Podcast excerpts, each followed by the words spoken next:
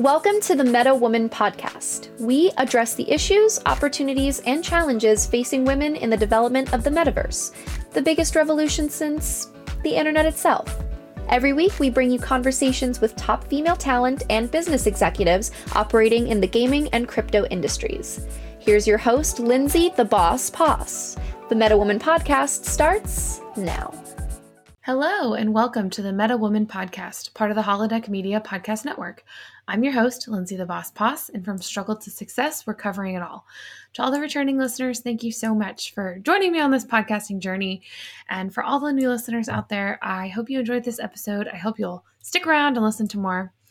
I'm so excited to introduce today's guest. Uh, I was actually connected to her through a previous guest, May Mahboob. So everyone should go back and listen to the episode the interview I did with May. Jacqui Cooper is the owner of Crypto Mom 2, where she has a talk show and does Bitcoin consulting. She's also the author of Bitcoin Cinderella, which we will discuss later in the show. Jackie, I think I covered about 15% of what you do, so I would love for you to introduce yourself, tell everyone what you're working on now, and fill in any gaps or things I might have missed. Yeah, no, I appreciate that. Um, my background's very diverse. I have a very non-traditional career, so it's easy sometimes to just like you with your what you're doing to kind of let a few things slip, and that's fine. My background's law. I love being a lawyer, but I did navigate about 17 years ago into the education field. And so became a special educator and nationally board certified. And I'm also a mom. So, I mean, all of this kind of combined and um, fuels my passion in the blockchain area. And so that's kind of how I ended up consulting because I saw that there was a need and I was feeling the need within me. And then I realized others had similar things too. That makes sense. Can you tell me actually a little bit about what types of consulting you do and, and what types of people you work with? Anything you can share, of course. Don't have to share, but yeah, yeah. So, um, cryptomom2.com is the website. So, if anyone is interested in reaching out to me, um, I'm happy to talk with you. I consult on a variety of things. As a lawyer, I'm very interested in making sure that everyone has a solid game plan. Um, again, anything that we're talking about today is not legal advice, not financial advice. It's all, you know, background information, especially when you're dealing with the blockchain and cryptocurrency. But I'm very concerned always when individuals say that they haven't updated their will or they don't have a will, they don't have an estate plan, especially because when you are navigating the cryptocurrency or the blockchain area, everything's online. And if you don't tell your family and you don't tell them how to access certain things, it's not intuitive. So I'm all about, as a consultant, how do you organize your information? On the flip side, you have the good information that you're organizing, but sometimes your identity gets hacked.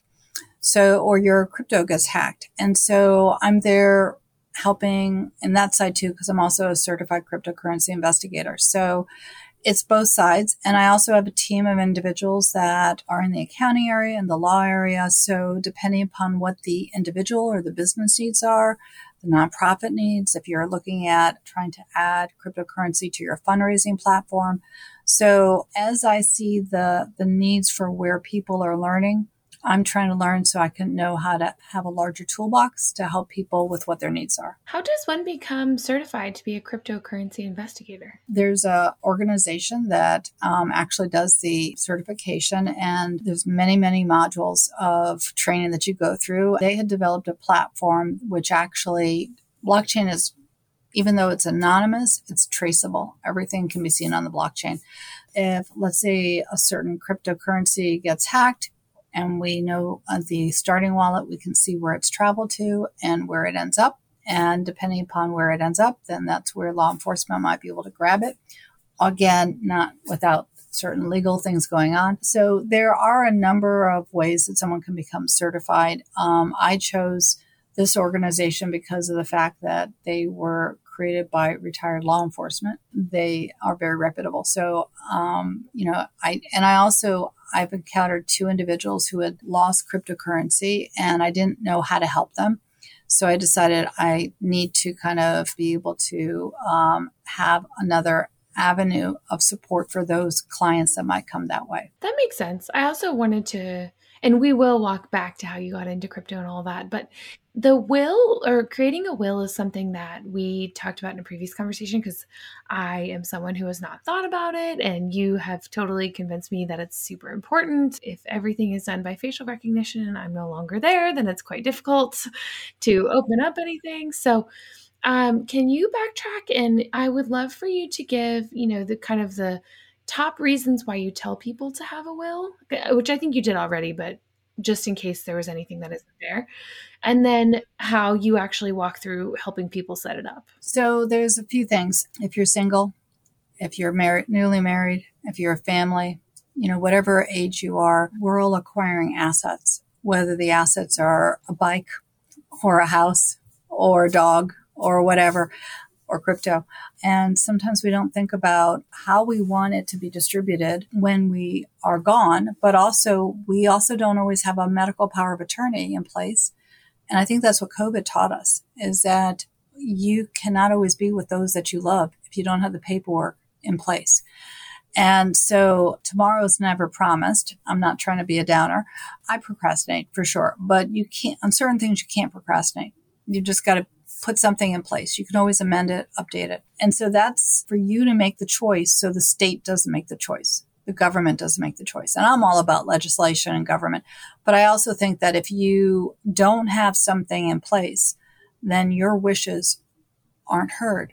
And it's very important that everyone take a stand as to what they want because it's your life and you're living it. And so, and you're creating those assets that you might not even realize that you have. So that's really important. So in terms of how I help, part of the challenge I faced when I was a new lawyer is I really don't like the idea of billable hours.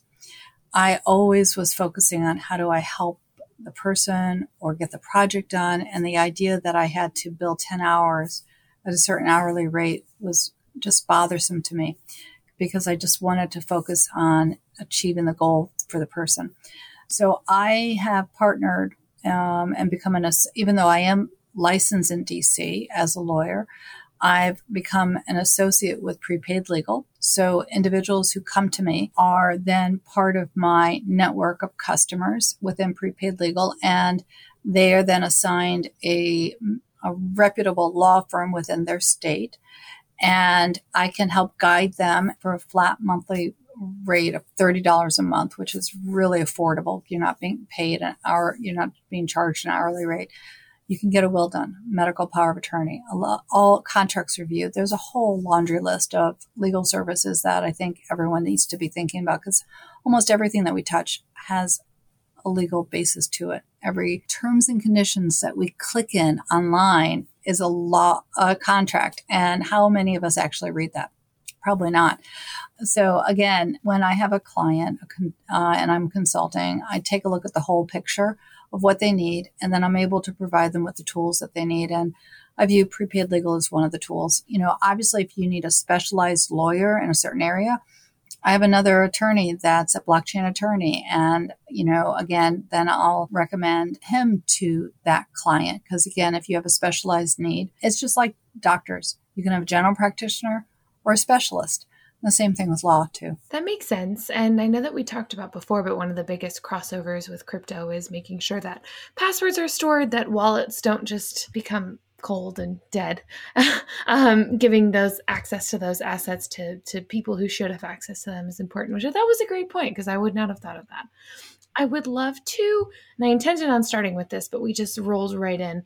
But I would love to take a step back and talk about where you started because I know that you mentioned your law background, how you've you transitioned into being a special needs educator so, what has made you want to pursue crypto in what is probably very limited free time, or what brought you into the business of crypto? Yeah. So, I had always been curious about it, which is kind of interesting to me because I've never been curious about traditional finance that just has been to me for some reason stocks boring mutual funds boring. I don't know why. Couldn't agree more on that point. But as soon as i heard about cryptocurrency i was very intrigued both because of the philosophy behind it you know in terms of like with bitcoin being a peer-to-peer type of exchange and being independent of banks and other traditional structures, even though a lot of those traditional structures and businesses are now becoming involved with the cryptocurrency space. The more I learned about blockchain and the uses within blockchain for information exchange, for financial use, you know, just a variety of things, information storing, I realized the technology was brilliant and it was the next level of where we were going online. About four years ago, I found a mentor in Scotland and um, it's another woman who I was able to ask all these questions. And I felt then comfortable to take the first step to invest in an altcoin. And after that, you know, I just kind of kept going and I started Crypto Mom 2 talk show because of my own personal journey, I realized that even though I'm very well educated, this was not intuitive. I was struggling to open up certain platforms and I was nervous about certain things. And so I realized, just like me, others probably were experiencing it. And so I wanted to, uh, and being an educator, I realized I needed to learn this for the next generation. I had to do it in order to be able to teach it. So that's what I did. And so the talk show ended up allowing me to kind of talk to people all around the world in every space from Bitcoin mining, of which I am a Bitcoin miner, to NFTs, to uh, the metaverse, to, you name it. I am talking to people um, in every nook and cranny of the globe. And the creativity is just brilliant. So there are always things you have to be aware of because there are always there can always be in every industry scams, but there's also some very solid work that's going on and this is a career path for many people that are coming up and career switching. So cool. When did you kind of find this mentor and really start sinking in, I guess, to the world of crypto here? So I'm really a serial entrepreneur in so many ways. If I find something I like, I become an affiliate or I get involved in it. So I met her actually because of my love of travel. I'm a certified travel consultant because I love taking trips around the world, especially with my daughter. But I wanted to travel wholesale. So it made sense for me to become a, um, a travel agent. And so as a result, I met my friend who's overseas. And then one thing led to another because of our mutual interests. And that's how I ended up going down that avenue, you know, because of her talking about what she was doing. I thought, hmm, let me learn more. That's so cool. I'm also just amazed at how many things you can become certified in. I had no idea. Yeah. Yeah. Certifications. Yeah. Great way to learn and do. Uh, so I wanted to dig into a little more about the talk show and just podcasting is something that as I sink more into it, I find to actually be something that's pretty interesting to discuss. So, how did you get into hosting and the talk show and the podcast that you have? I actually have four talk shows. One of them is sort of kind of on hold at the moment, but um, the one that's on hold is actually a virtual career day uh, talk show. And I was thinking about starting that when COVID happened because as a teacher, I know that we always have career days. And I thought, you know, other schools were going to need that. The other two talk shows is Jake Cooper Travels and Love Travel Scotland. And I started the Love Travel Scotland because of my friend who's in Scotland. And then I have the Crypto Mom too. So I started each one of these to share information about what I love to do and to kind of share what other people are doing as well. So it's been a lot of fun. Uh, have you had a lot of feedback from the crypto community? I feel like podcasts are one of the kind of main ways that people get their ideas out there? How have you been able to build and grow listeners and audiences and and what has that kind of evolution been like, you know, from first show to now? So it's been very interesting. I mean, across all my social media network, I have about 20,000 followers and connections, and it's growing, but it's always a journey. It grows authentically, you know, because people will share out when you interview them, they'll share it out to their network. And then people also will ask questions, and I reach out to people to interview them. And that leads to another whole you know, reference of a different topic or maybe a new person. So it's been a lot of fun because I, I like talking to people and I like also providing education and resources to people, both in the cryptocurrency space as well as any other space. And I have gotten a lot of support. There are a lot of women in blockchain, but you might not always think about that because they might not be the face. They might be behind the scenes. That wasn't always the case. And uh, just like, you know, with engineers or law or other professions, you know, the numbers have been changing. In terms of the number of investors, I'm not really quite sure how many women investors there are versus men. Everyone who I've talked to have, have been very supportive and they all want to share their story. I want to have their story shared because not everyone follows the same path. And I want individuals to be inspired by others because they can do it too. Well, I love that this kind of that kind of leads into my next little question here because I don't know exactly what the term is, but I would say podcasting has become sort of a meme at this point. Uh, there's lots of jokes about people starting podcasts or people having podcasts. Uh, I was actually listening to a different one. Um, I also feel like there's people who listen to a ton of podcasts and people who are like, I don't get it. And I am in the I listen to a ton of podcasts category. um, but I once heard a host say, there's not enough podcasts in the world until each person has a way to share their voices, their stories, their perspective. And that's actually something I tend to agree with because you might not be creating a product that is going to have 7 million listeners and huge sponsorships, but sometimes it's it's almost like a way of journaling. Um, when I was in middle school, we had Xanga for all the millennials out there. Um, and so it's almost like a way of, of live journaling that even if nobody else listens to you, you yourself can look back on and see how you were thinking and feeling at that time. I think for a lot of women out there, there's definitely an imposter syndrome element of, oh, I shouldn't be starting a podcast or I don't have the right stuff for it. Um, but what would you suggest to someone who's looking to kind of get more into crypto and tech through starting a podcast as given that you have you know four different shows that you manage and what would you say to someone who was thinking about kind of getting into that? One of the things i'm very careful about on my talk shows. Maybe not so much on the jay cooper travels or the love travel scotland because that's not um, travel and, and talking about careers and things like that is not as dangerous as talking about crypto. And what i mean by danger is that you have to be careful about your opinion and about giving financial advice because this is a very volatile area. And when you start a talk show, you might become an influencer. And when you become an influencer, people will take what you say as gospel or not. But again, you have to be very careful about sharing information and sharing quote unquote facts and how you present it. So that way it is part of the information that people will digest decide on. And I'm always, you know, cautious about people as to what they invest, meaning that I don't want anyone to put their mortgage money into, you know, thinking that Bitcoin's going to go up. It can also go down. So you really have, like anything else, you know, it's a market that goes up and down and it, this should be discretionary funds. It should not be, um, this should be the, the money that you spend at Starbucks for coffee, not so much something that you need for food you know so you really um, and so when you start a talk show you have to be careful about the opinions that you share and the information you share. And even when i interview people on my talk show you know again these are guests who are presenting their business. And sometimes i do endorse or suggest that this is a good business but you you still have to be careful because just like the major platforms like Celsius and some of the other platforms in the, the crypto space, they went down. There are bankruptcies that happen. There are hacks that happen. There are when money gets moved from, I say money, meaning crypto gets moved from one platform to another, that can be like a, a puzzle piece that kind of creates a domino effect. There, there's so many pieces to this industry.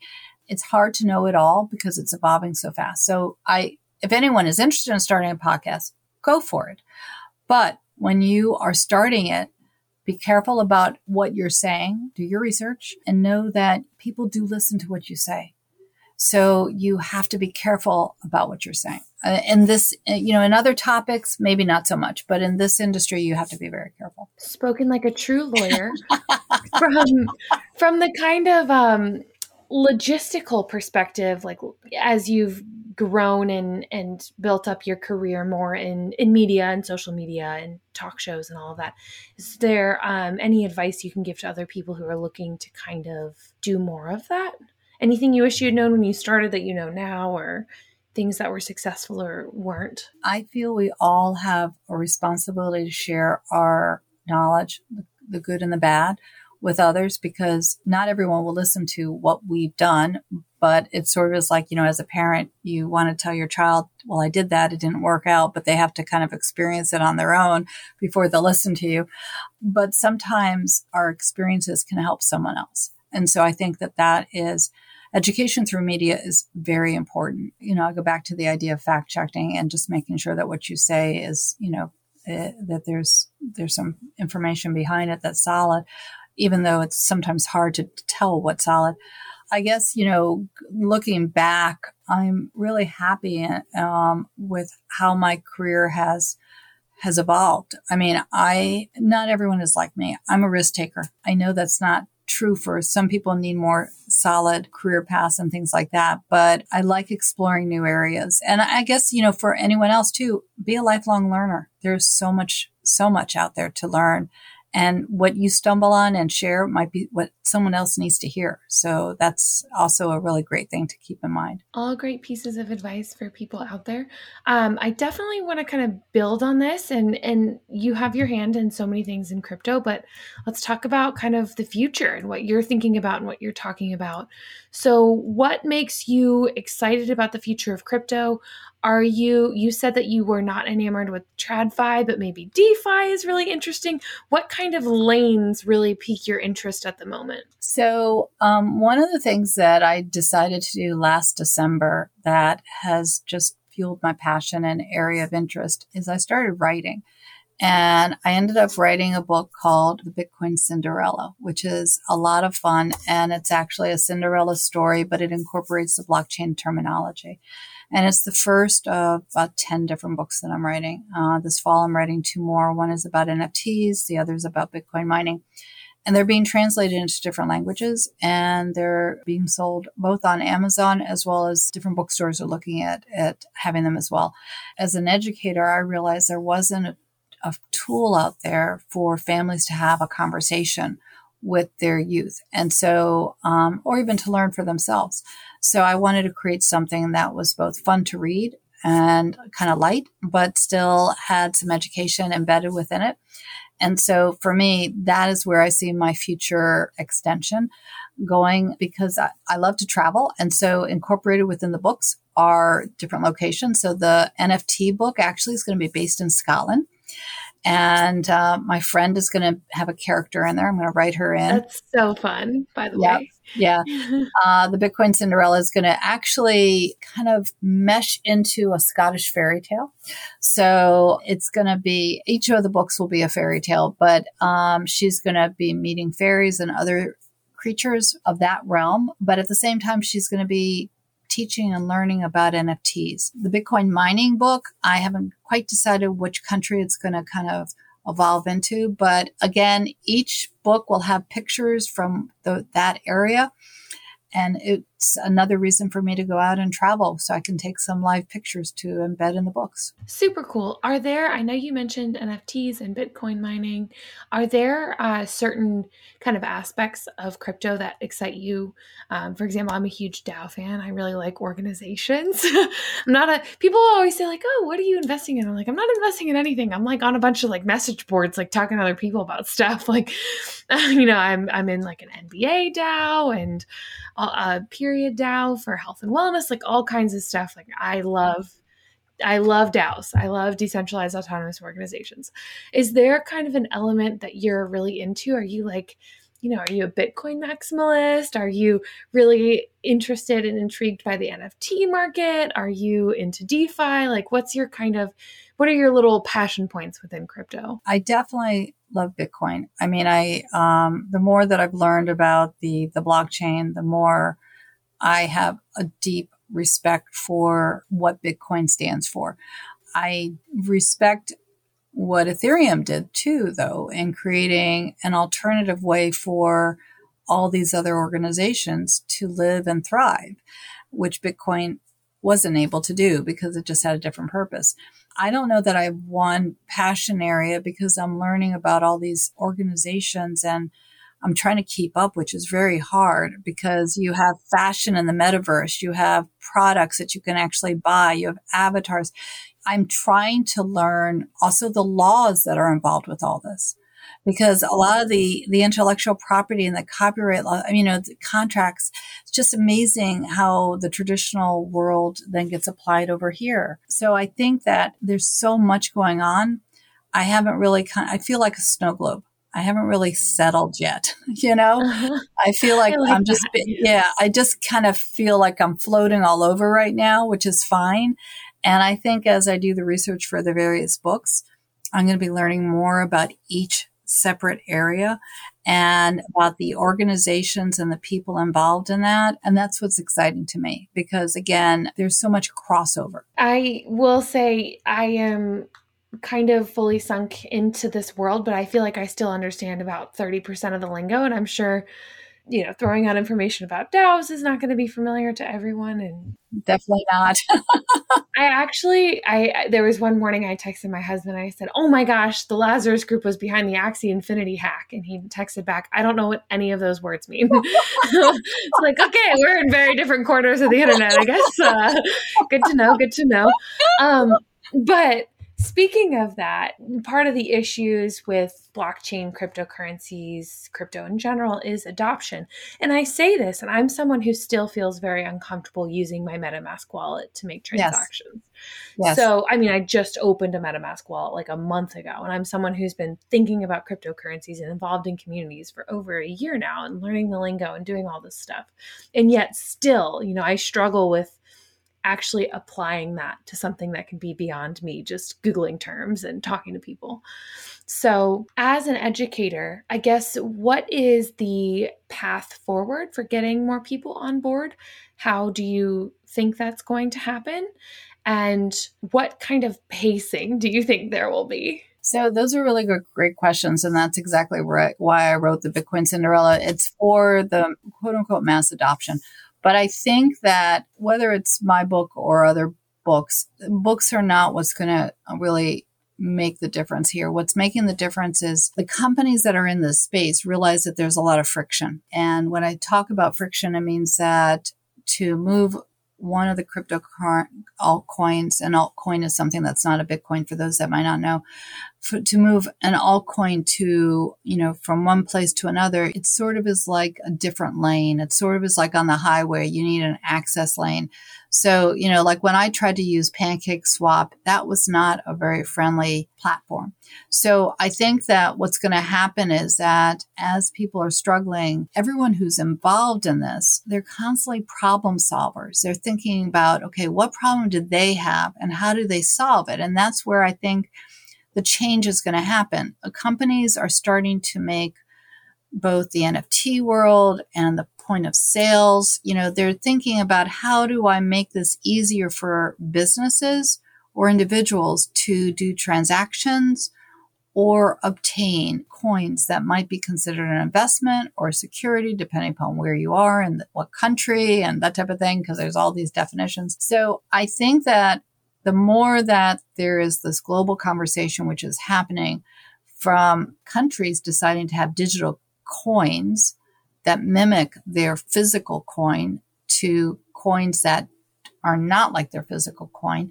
As this global community starts to talk, they're going to problem solve to make it just like El Salvador adopted Bitcoin to make it easier for their community to transact because their fiat wasn't didn't have the value that it needed. So it needed to figure out another way to have a currency within their community so people could buy food and do other things. But even that hasn't been easy. So I think as, yeah, exactly. So I think as we are all attempting to use this alternative form of currency, it's going to get easier and easier because people are going to problem solve it. And then all of a sudden we're going to realize, I mean, I don't know that I would buy crypto on PayPal, but all of a sudden we're, we, we would, um, so no disrespect to PayPal, whoever hears this, but you know, again, we can use Visa, we can use MasterCard, we can use Venmo, we can use PayPal. You know, there's so many platforms now that are adding cryptocurrency to it. It's going to become easier for the everyday person not even to think about it, but to be able to swap and exchange and do. That makes sense. Well, and I wonder, did you see the story about Starbucks adding NFT, basically digital collectibles, um, to their app, and they were calling them journey badges and Did, did you happen to see that? I haven't, but you know, the NFT world is no different than the companies that create these reward points. A lot of the gaming communities get reward points, and then that is now being translated as tokens, and then the tokens can get exchanged for something else.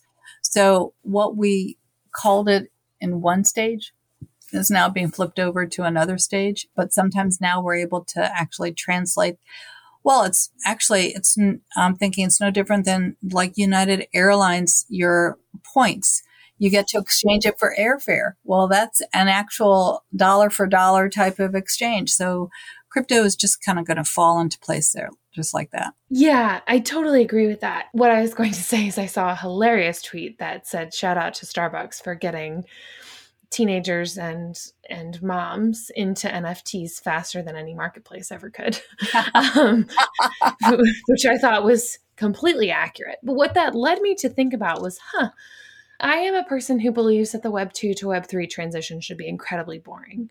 I don't think that the average person should have to think about it, decide to download a Web3 browser, decide to download a whole bunch of apps, change their systems. I firmly believe that the architecture should quickly and quietly change the same way has times before, the same way we went from Web 1 to Web 2.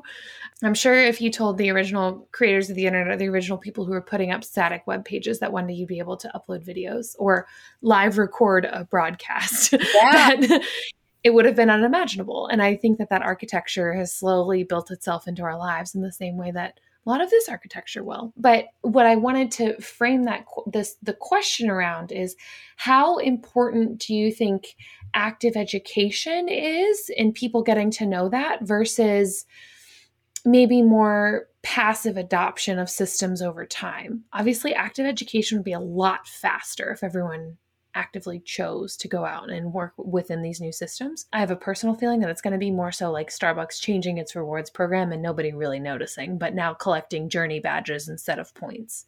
So, what do you think about that kind of trade off in education? I think it has to be multiple levels. Um, it's no different than, you know, as an educator, I have been teaching for about 17 years. And I remember when Common Core came about, and there was all this, you know, the pros and cons about having a standardized curriculum. And I, for one, was very positive about that because I wanted to make sure that a child that was in a certain state they came to Maryland, which is where I am, that they had an equal opportunity of the same education. I was learning the same thing. So I think that there's many levels. We have the younger generation who are intuitively in tune with the tech and they grew up with it. And then we have the older generation of which I'll put myself in there. I've had to learn this tech and there are those that don't want to know it at all. And then there's the in between. So I think what's going to happen is that as companies, and again, it's all about the power of the dollar, as companies see that it makes sense for them to invest in this, so because it's going to increase their bottom line, then they're going to educate their consumers in a way that makes it profitable for them. And as a result of more of the traditional companies coming on board, the challenge that I have with that is the and this is the law hack coming out. I love the fact that in a decentralized world, you have free thinkers talking and communicating and creating. When you start to have traditional businesses, then you also start to have more legislation because there's concern about consumer protection and consumer rights. We're not always very smart in what we do. So people sometimes act and they don't think. And as a result, that's why you need consumer laws, protection laws. And I'm not saying that we don't need protection. And I'm not saying that kids don't need protection because they're vulnerable and they don't, they're acting online, not thinking about their identity or what's going on. But I think that we definitely, I love your idea of it being smooth and just kind of all of a sudden it kind of is there. I think it's going to happen, but I think that because we have so many different educational levels, not from of college versus not college, but from tech knowing to not tech knowing. You know, for people who might have a cell phone, but maybe don't have an iPad. I know people that don't have computers. So again, I still think that we still need a hybrid community. I think we will always need to have physical fiat to exchange because we might not always be online. And, you know, if there's a power outage, what then? I relate to that heavy because my university had switched to a two factor authentication when I was in my later years there. And I would be late nights in the library with a phone dying and kicked out of all the educational tools that I needed. It's like, just let me log into Blackboard or Canvas or exactly. whatever we were using without my phone. um, yeah, exactly. Yes, that was a source of consistent consternation for me as someone who was a jumbled college student with a phone that was constantly dying. Before we get into the last little segment here, I want to just quickly summarize some of the things that we talked about today. We started off with a discussion on wills. Uh, you noted that everyone is collecting assets throughout their lives without anything written down. There's no control over what happens to those assets when the person is no longer living. it comes to crypto, families can be locked out of those assets and then they're just gone forever. They're not benefiting anyone. So, wills help prevent that. We also did talk about podcasts and talk shows. Have to be extremely careful about sharing opinions because they're not advice and opinions cannot be framed as facts. Do research and assume people are listening to what you say, so share judiciously. That was the lawyer side of you. Yeah. the podcast side of you says sharing knowledge and experiences can help someone else. Education through media is very important. Uh, and the educator in you proved that through the development and creation of Bitcoin Cinderella. There will be more books in that series, but for now, it's a fun way to get family, friends, whatever, introduced to the lingo and in, in an easy to understand kind of story. So there's a lot of crypto tools out there, but the ease of use is still challenging. Companies are problem solvers. They're going to make it easier for businesses and individuals to transact. But when it comes to that education gap between actually using crypto tools and knowing that they're out there, there's still a long way to go. NFT companies uh, that are creating any type of digital rewards, digital collectibles, are just reframing the loyalty point system. We already do that with all kinds of I mean, airline miles, Starbucks rewards, Target cashback. There's all kinds of different point systems connecting them to NFTs. You had thrown out gaming as one of them. Is just kind of a way to change that back end infrastructure and what I I contest should be a very boring change. We talked about that transition and how we're going to get people to kind of jump on board and whether it's going to be up to companies to actually roll this out and make it easy to use or individuals to kind of step forth and get the education. And as you pointed out, there's people at all levels doing all kinds of things. So there will be different approaches to how we actually get people onto the blockchain. When it makes sense for the bottom dollar, companies will educate their consumers on how to use the tools that they've built. And education is going to come in all forms to help with people who are na- digital natives versus people who are not as comfortable in tech or not as natural. So, that is a little bit of what we talked about. The last section, I like for you to take a pause and look back on everything that you've done in your career. There's been all kinds of different twists, turns, paths that you've had uh, that led you into crypto and where you are today. So, what would you like to tell your younger self about getting into the crypto industry and being where you are today and being successful? Well, you know, it's really funny. Crypto didn't exist when I was a kid. And yet, again, the law had a lot of the laws that are being applied didn't exist or existed way before crypto and couldn't predict what crypto was. So, um, but in terms of my younger self, I feel really blessed. I think that I'm doing everything that I kind of thought I would when I was a child. I know a lot of people can't say that. Granted, when I was a child, now I haven't done this, but um, I, I'm sort of going in that direction. One of the things I wanted to do as a child was be a research scientist. I never, I, am not a research scientist, but I'm doing research, you know, so maybe not in the bio area, but I'm doing research. I also knew I wanted to be a lawyer, but I thought that I had to be a lawyer in order to be the president of the United States. Well, I'm not going to be the president of the United States. But um, again, never um, say never, Jacqui. We don't know. yeah, no, I have no interest in that. I think I can do a lot more behind the scenes than in the front. Um, but I am, I did end up being a lawyer because I knew I could make a difference and I wanted to help people. And this is something I also always share with my daughter too is if something is making you happy, do it. If it's not, stop.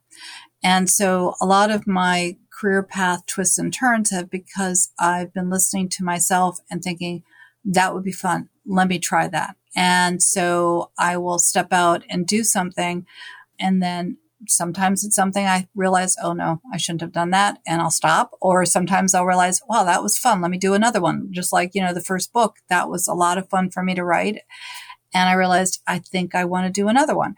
So again, I feel really lucky that I've been given these chances and opportunities to work with kids, work with adults and help others. And so I just, you know, I welcome everyone who comes across my path. If I can help you, that's my, basically what my purpose is because I feel it's like the law of return give back and and you'll get even if you don't always realize that you're you're receiving. Jacqui, thank you so much for coming on. Where can people find you, follow you, learn more about your work? I'm going to link the book in the show notes, but anything else? Yeah, no, I appreciate that. Um definitely um it's really easy to find me. Just, you know, cryptomom2.com is the website, but that's my handle name that I use on a variety of platforms from Twitter to Facebook to LinkedIn. And Jacqui Cooper is my name. So if you can't, or Jacqueline Cooper. So you can also look for me there. But reach out, let me know that you're listening um, and that you heard me on, you know, the Meta Woman podcast because I think that it's always great to um, to hear from people. I know I was at the NFT Expoverse in July and I had people come up saying, I've heard you before. And I thought, wow, that's wild, you know, because again, you don't always think that's what I'm saying. You don't always realize that people are listening to you when you put yourself out there. And uh, it's, it's always a great thing though to uh, to say hi to people. It definitely is. I've gotten the voice the voice recognition thing as well, and it's so funny. Um, people say that. But for all the listeners out there, be sure to leave those five star ratings and reviews. Mention what a lovely voice I have and that you keep listening to me. Check out other Holodeck Media podcasts, including Meta Business and Business of Esports. I'm on Twitter, Instagram, and LinkedIn at Lindsay Poss, and you can catch me Wednesday afternoons on the Business of Esports Live After Show. You can catch this podcast in your feed every week. We'll see you next week. Thanks for joining us here on Meta Woman. Make sure to subscribe to this podcast everywhere you get your podcasts, leave a five star review, and tell your friends, family, and colleagues all about us. Also, make sure to follow Meta TV on all socials to get more of the best metaverse content anywhere. Tune in every week for another episode of Meta Woman.